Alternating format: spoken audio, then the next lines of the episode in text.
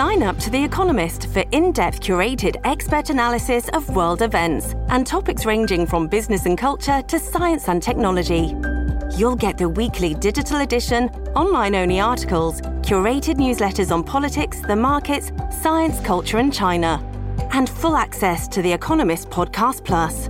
The Economist is independent journalism for independent thinking. Go to economist.com and get your first month free.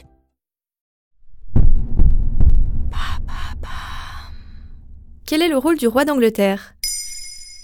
Merci d'avoir posé la question. Prince impopulaire, trop engagé, trop affirmé, Charles III était bien loin de correspondre à l'idéal d'un monarque britannique.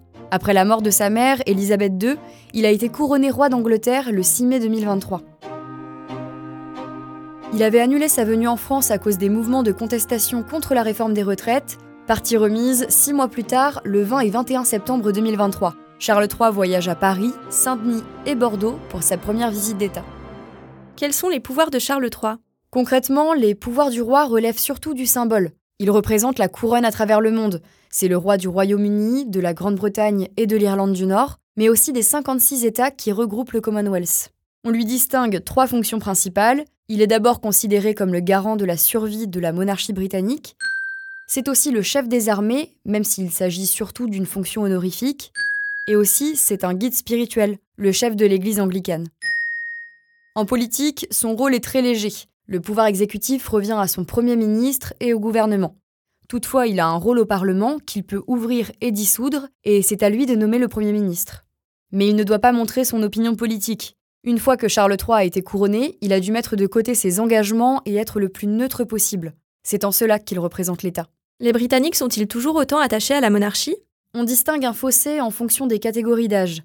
D'après un sondage de la BBC, 78% des Britanniques de plus de 65 ans sont toujours favorables à la monarchie. Alors que chez les 18-24, ils ne sont plus que 32%. Ce qui s'accentue avec le temps, c'est surtout l'indifférence autour de ce sujet. En effet, plus de trois quarts des jeunes sondés ne se disent tout simplement pas intéressés par la famille royale. Pour Laetitia Langlois, maîtresse de conférences en civilisation britannique à l'Université d'Angers, cela ne suffirait pas à réformer le système. Pour imaginer que la monarchie britannique soit destituée, il faudrait un événement ou une crise majeure. La monarchie britannique fait surtout office de symbole. Elle n'a pas de réel pouvoir politique, mais continue d'influencer à travers le monde, et en cela, elle participe au soft power du pays.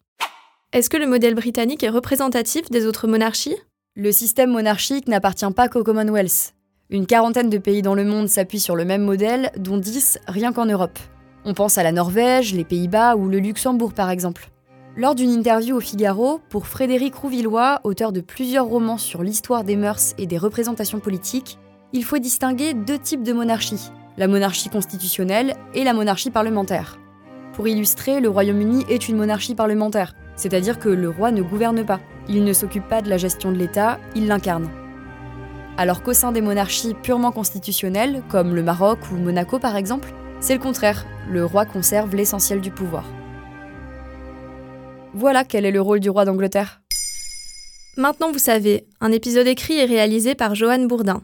Ce podcast est disponible sur toutes les plateformes audio, et si cet épisode vous a plu, vous pouvez également laisser des commentaires ou des étoiles sur vos applis de podcast préférés.